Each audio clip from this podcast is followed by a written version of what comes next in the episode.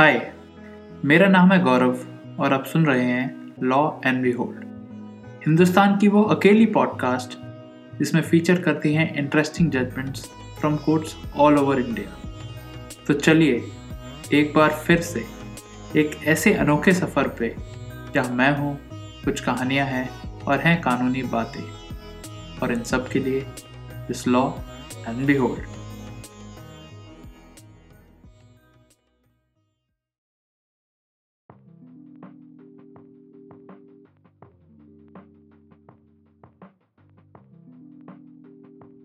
आज बात करेंगे एक ऐसी सिविल अपील की, जो सुप्रीम कोर्ट के सामने 2012 में आई और उसका फैसला आया है 2021 में। इसका कारण ये है कि सुप्रीम कोर्ट में जब भी लीव ग्रांट कर दी जाती है, यानी एक सिविल अपील एडमिट हो जाती है तो सिक्वेंशली उसका नंबर काफ़ी टाइम बाद आता है। इसका सिर्फ़ एक रीज़न है, सुप्रीम कोर्ट में पड़ी हुई पेंडेंसी तो अगर सिविल अपील कोई भी एडमिट हो जाती है तो इसका मतलब ये नहीं कि उसका फ़ैसला कुछ महीनों में आ जाएगा। उसका फ़ैसला यूजली आने में कई साल लग जाते हैं। इसको कंपेयर करेंगे अगर हम कोई स्पेशल लीव पटिशन सिविल के साथ, जिसमें जजमेंट आता है तो उसे मौके पे ही लीव ग्रांट कर दी जाती है और एसएलपी के आर्ग्यूमेंट सुन के ही डिसाइड कर दिया जाता है। बट जहाँ इंपॉर्टेंट क्वेश्चन ऑफ़ लॉ होते हैं, उन एस में लीव ग्रांट की जाती है और लंबी सुनवाई होती है। उसके बाद ही कई सालों बाद यूजुअली जजमेंट आता है। तो सुप्रीम कोर्ट के सामने सिविल अपील थी 202 ऑफ़ 2012 ये सिविल अपील थी केरला बिल्डिंग टैक्स एक्ट 1975 के रिलेशन में। इस एक्ट का जो section three clause one sub clause B है, वो कहता है कि बिल्डिंग्स जो कि प्रिंसिपली रिलीजियस चैरिटेबल और एजुकेशनल पर्पसेस के लिए या फैक्ट्रीज या वर्कशॉप्स के लिए यूज़ होती हैं, वो बिल्डिंग टैक्स जो कि एक्ट लगाता है उससे एग्जेम्प्ट हैं। सुप्रीम कोर्ट के सामने कई सिविल अपील्स थी, जिसमें लीडिंग अपील थी, सिविल अपील 202 ऑफ़ 2012 इन सभी अपील्स में except one state of Kerala ने अपील किया था सुप्रीम कोर्ट को, और इन सभी अपील्स को सुप्रीम कोर्ट ने एक साथ डिसाइड किया, और उस जजमेंट के बारे में आज हम बात करेंगे। इन सभी अपील्स के फैक्ट लगभग एक से थे, या तो ये रेजिडेंशियल अकोमोडेशन थे नन्स के लिए चर्च के साथ जो अटैच होती हैं रेजिडेंशियल अकोमोडेशंस या फिर हॉस्टल अकोमोडेशंस थे जो कि अलग अलग एजुकेशनल इंस्टीट्यूशन से जुड़े हुए थे।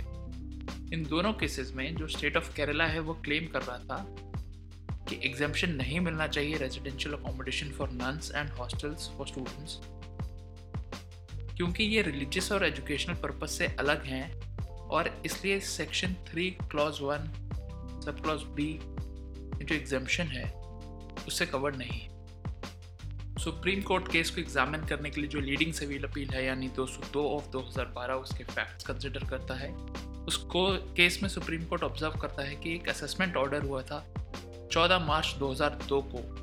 जिसमें बिल्डिंग टैक्स लगा दिया गया रेसिडेंशियल अकोमोडेशन पे, जो कि नन्स के लिए था, और वो रिलीजियस ट्रेनिंग कर रही थी एक कॉन्वेंट में नन्स बनने के लिए। इस असेसमेंट ऑर्डर के खिलाफ जो रिस्पोंडेंट यानी चर्च अथॉरिटीज़ होती हैं, वो एक केस फ़ाइल करती हैं केरला हाई कोर्ट में। और 2002 के जजमेंट से केरला हाई कोर्ट उस इनकम टैक्स डिपार्टमेंट के असेसमेंट को कॉश कर देता है और तहसीलदार को डायरेक्शन देता है कि ये केस गवर्नमेंट को रेफर करे फॉर अ डिसीज़न इस बारे में चर्च अथॉरिटीज़ गवर्नमेंट को एक रिप्रेजेंटेशन देती है, जो कि यह कहता था। कि अभी के टाइम में हम आठ सिस्टर्स यहाँ रह रही हैं। हम रिलीजियस सर्विस रेंडर करती हैं, चैरिटेबल नीड्स में मदद करती हैं। विंजन मठा चर्च, ईस्ट थोड़ुपुजा और उसके अगल बगल के लोगों को irrespective of caste creed and community वो कहती हैं कि सिस्टर्स बनने के लिए उन्हें आठ साल की रिगरस रिलीजियस एजुकेशन को करना पड़ा ट्रेनिंग करनी पड़ी और उसके बाद उन्होंने फैसला लिया एक सन्यासिनी की तरह। जीवन व्यतीत करने का। उन्होंने वाव ऑफ़ ओबीडियंस ली और उनका कहना था कि इंडिविजुअल सिस्टर अपनी इलेक्टेड सुपीरियर सिस्टर्स की बातें मानती हैं और उनकी सर्विसेज़ में मदद करती हैं। वो कहती हैं कि सारी सिस्टर्स अभी कॉन्वेंट से अटैच हैं और वो परमानेंट मेंबर्स कॉन्वेंट की नहीं हैं। वो अलग अलग जगह से आई हैं। अलग अलग जगह पे उनका ट्रांसफ़र हो जाएगा। As per decision of the superior council कहती हैं कि कॉन्वेंट एक परमानेंट सेटअप है जो कि रिलीजियस और charitable needs of the locality को एड्रेस करता है। यहाँ पे मेंबर्स को इंडिविजुअली डिप्यूट किया जाता है सर्विसेज़ देने के लिए for a certain amount of time जैसा कि कॉन्वेंट को सही लगता है। जो कॉन्वेंट इस्टेब्लिश हुआ था, ये था by the council decision of the Saint Mary's province of congregation of the sisters of adoration of the blessed sacrament यानी एक क्रिश्चियनिटी के तहत जो इंस्टीट्यूशन है, उनके डिसीज़न से कॉन्वेंट की स्थापना हुई थी। जो बिल्डिंग है, वो जूनियर सिस्टर्स को अकोमोडेट करती है, जो कि अपना कॉलेज एजुकेशन कर रहे हैं बगल के ही गाँव में। और इसलिए आठ सिस्टर्स जो कि स्टूडेंट हैं, वो यहाँ रहती हैं। दो स्टोरी की एक बिल्डिंग है, पाँच हज़ार स्क्वायर फीट इसका तकरीबन एरिया है। ग्राउंड फ्लोर पे एक प्रेयर हॉल है किचन है स्टडी हॉल है, और छोटे छोटे कमरे बने हैं सिस्टर्स के लिए। जो अपर फ्लोर है, उसमें भी पाँच रूम है सिस्टर्स के लिए एक डॉमेट्री है और एक स्टडी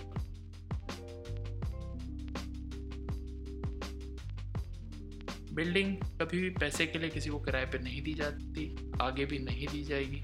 इसका सिर्फ़ एक रिलीजियस हाउस की तरह इस्तेमाल होता है। 2004 के इस रिप्रेजेंटेशन पे केरला गवर्नमेंट दो साल बाद फैसला लेती है और एक ऑर्डर जारी करती है। अपने ऑर्डर वो में कहती है कि सरकार ने इस मैटर को बहुत अच्छे से एग्जामिन किया है। जो पटिशनर थी, यानी जिन्होंने रिप्रेजेंटेशन की सरकार को, उन्हें सुना भी गया। उन्होंने क्लेम किया है कि बिल्डिंग एक्सक्लूसिवली यूज़ की जाती है नन्स को अकोमोडेशन देने के लिए।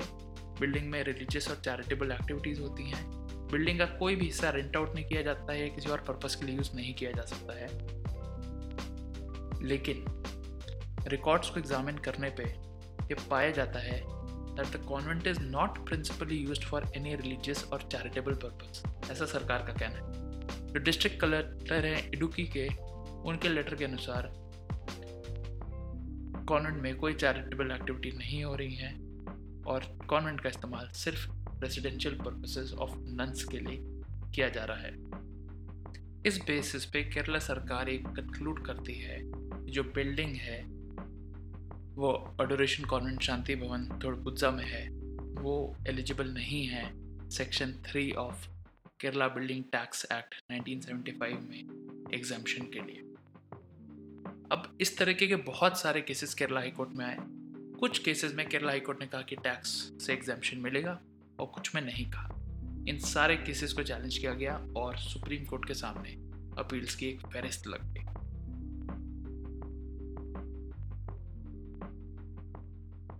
सुप्रीम कोर्ट में केरला सरकार के वकील ने यह दलील दी कि जो एग्जामेशन प्रोविज़न होता है किसी फ़िज़िकल स्टैट्यूट में, यानी किसी कानून में जिसका पैसे से लेना देना है, उसका इंटरप्रिटेशन बहुत स्ट्रिक्ट होना चाहिए और अगर कहीं डाउट या एम्बिग्यूटी हो, उसे सरकार के फेवर में इंटरप्रेट करना चाहिए।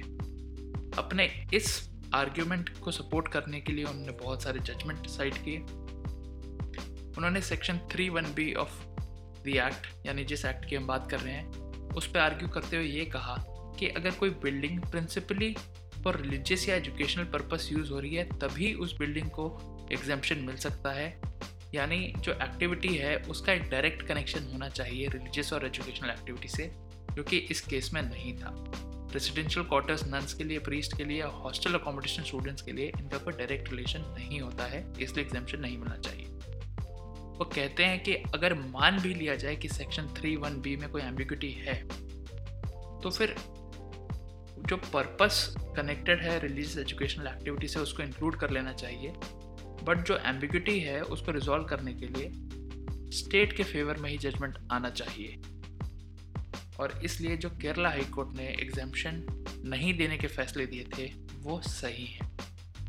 वो आर्ग्यू करते हैं कि जो बिल्डिंग वर्ड है एक्ट में in section two E of the act उसका मतलब एक separate house out house etcetera और इस केस में, उस बिल्डिंग में कोई भी रिलीजियस एजुकेशनल एक्टिविटी नहीं चल रही है।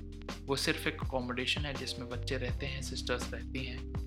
और क्योंकि रिलीजियस पर्पसेस के लिए बिल्डिंग का इस्तेमाल नहीं हो रहा है, उसे एक्ट के अंदर एग्जामेशन नहीं दिया जा सकता। कॉन्वेंट की तरफ़ से जो वकील पेश हुए, उनका आर्ग्यूमेंट ये था कि जो केरला का एक्ट है, ये एक बेनिफिशियल लेजिस्लेशन है, जिसका मकसद है रिलीजियस चैरिटेबल और एजुकेशनल राइट्स को और बढ़ाना और इसको नैरो फ़ैशन में तो इंटरप्रेट नहीं करना चाहिए। इसका इंटरप्रिटेशन जो ऑब्जेक्टिव ये एक्ट अचीव करना चाहता है, उसको ध्यान में रखते हुए करना चाहिए। और ये देखते हुए केरला हाईकोर्ट के वो जजमेंट्स जो कि कहते हैं कि एग्जामेशन मिलना चाहिए, बिल्कुल सही है, और उन्हें डिस्टर्ब सुप्रीम कोर्ट को नहीं करना चाहिए।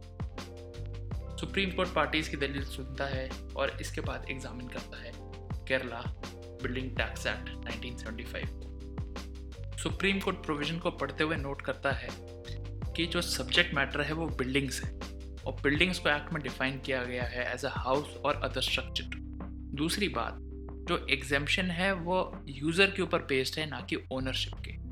और तीसरी बात कि जो वर्ड कानून में यूज़ किया गया है प्रिंसिपली यानी जो लेजिस्लेचर थी, उसका मन ये था कि एग्जामेशन उन बिल्डिंग्स को मिलना चाहिए जो कि प्रिंसिपली यूज़ होती हैं, उन पर्पसेस के लिए जो एक्ट में कहा गया है, ना कि एक्सक्लूसिवली यूज़ होती हैं उन पर्पसेस के लिए।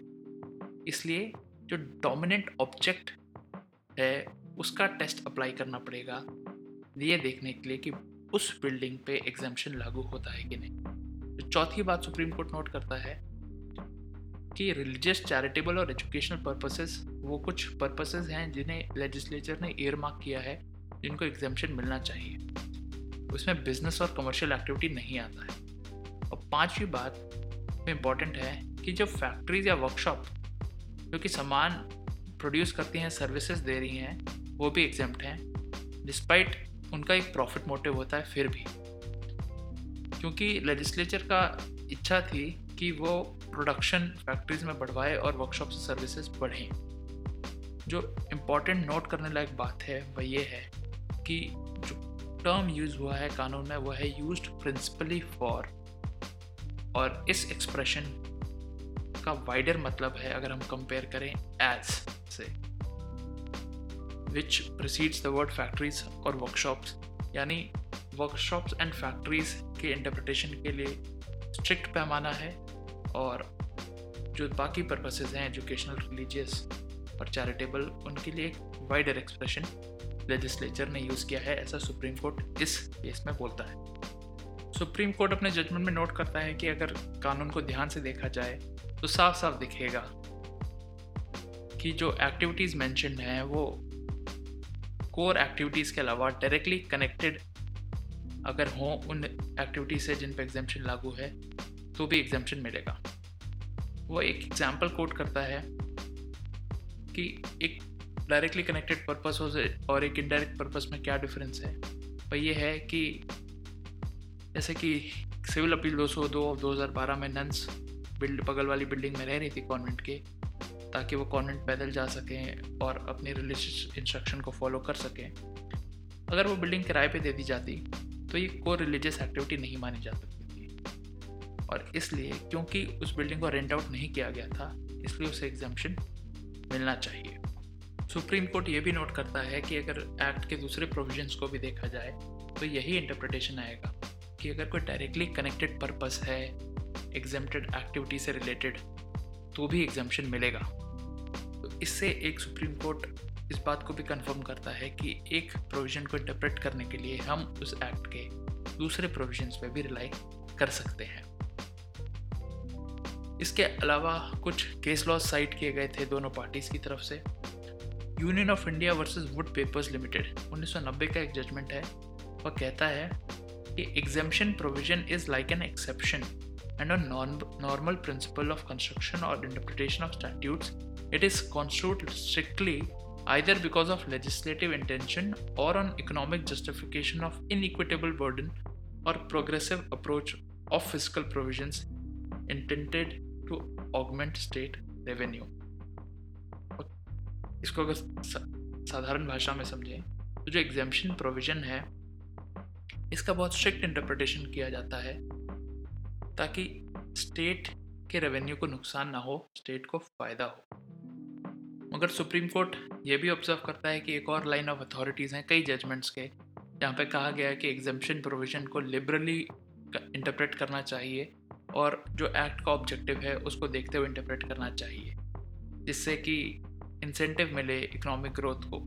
स्टेट ऑफ़ केरला से कॉन्स्टिट्यूशन बेंच का जजमेंट भी कोट किया जाता है, उस केस का नाम है commissioner of customs versus Dilip Kumar and company 2018 का एक जजमेंट है। इसमें कॉन्स्टिट्यूशन बेंच ने कुछ प्रिंसिपल्स ले डाउन किए थे।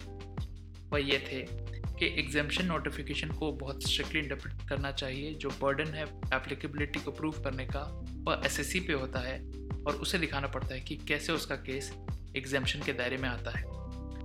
दूसरी बात जो सुप्रीम कोर्ट ने इस केस में कही थी वो ये थी कि जहाँ एम्बिगिटी हो एग्जामेशन नोटिफिकेशन में और स्ट्रिक्ट इंटरप्रिटेशन करना हो वहाँ पे benefit of ambiguity as claim नहीं कर सकता और उसे रेवेन्यू यानी सरकार के फेवर में इंटरप्रेट करना चाहिए। सुप्रीम कोर्ट इस केस में एक सन एक्सपोर्ट केस था, कोई पुराना जजमेंट उसकी होल्डिंग को गलत डिक्लेयर करता है और वो कहता है कि जो सारे केसेस जिन्होंने सन एक्सपोर्ट केस पर रिलाई किया था, वो ओवर होते हैं। लेकिन हमारे इस केस में जो चर्च नंस और केरला टैक्स वाला केस है उसमें सुप्रीम कोर्ट नोट करता है कि जो कॉन्स्टिट्यूशन बेंच का जजमेंट था, उसने एक लाइन ऑफ़ अथॉरिटी को तो इंटरप्रेट किया ही नहीं। वो थी एग्जामेशन प्रोविजंस जनरली और exemption provisions which have a beneficial purpose इनमें अंतर। इसलिए जो केरला सरकार का कंटेंशन है कि बेनिफिशियल एग्जामेशन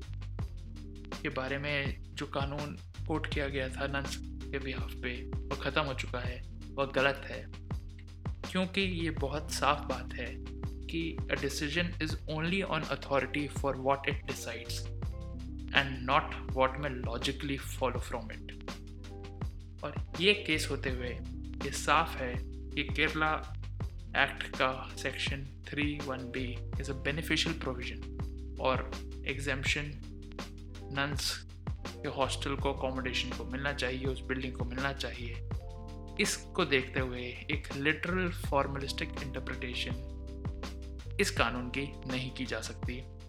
कोर्ट को खुद से पूछना चाहिए कि इस प्रोविज़न का क्या मकसद था और उसको ध्यान में रखते हुए उस प्रोविज़न को इंटरप्रेट करना चाहिए।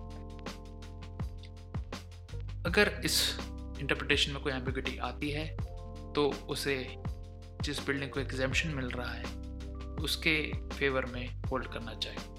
इसलिए इन रीज़न से सुप्रीम कोर्ट कहता है कि केरला हाई कोर्ट के वो जजमेंट्स जिन्होंने एसएससी यानी कॉन्वेंट लाइक इंस्टीट्यूशन या वो बिल्डिंग्स जिन पर सरकार टैक्स लगाना चाहती थी, उनके फेवर में जो जजमेंट दिया था, उससे कनकर करती है और उन जजमेंट्स को बरकरार रखा जाता है। लेकिन सुप्रीम कोर्ट एक और बात कहता है कि जहाँ पे लोकल लॉ को हाई कोर्ट इंटरप्रेट कर रहा है Ordinarily, deference must be given to the High Court judgments in interpreting such a statute, particularly when they have stood the test of time. यानी जब बहुत लंबे अरसे से कोई एक होल्डिंग को फॉलो किया जा रहा है तो उसके फेवर में डिफरेंस देना चाहिए ये बहुत ज़रूरी हो जाता है टैक्स के कानूनों को लेकर क्योंकि लोग आमतौर से अपना बिज़नेस या अपना कोई भी अफेयर्स एक प्रेजेंट लीगल पोजीशन के हिसाब से ही सेटअप करते हैं। और इन सभी कारणों से अंत में स्टेट ऑफ़ केरला की अपील खारिज हो जाती है डिसमिस कर दी जाती है। इस जजमेंट का नाम है government of Kerala and another versus mother superior adoration convent case number है civil appeal number 202 of 2012 citation 2021 S online S C one इस केस की सारी डिटेल्स आपको मिलेंगी शो नोट्स में। बताइएगा ज़रूर आपको एपिसोड कैसा लगा। अगले हफ़्ते तक के लिए take care and have a great week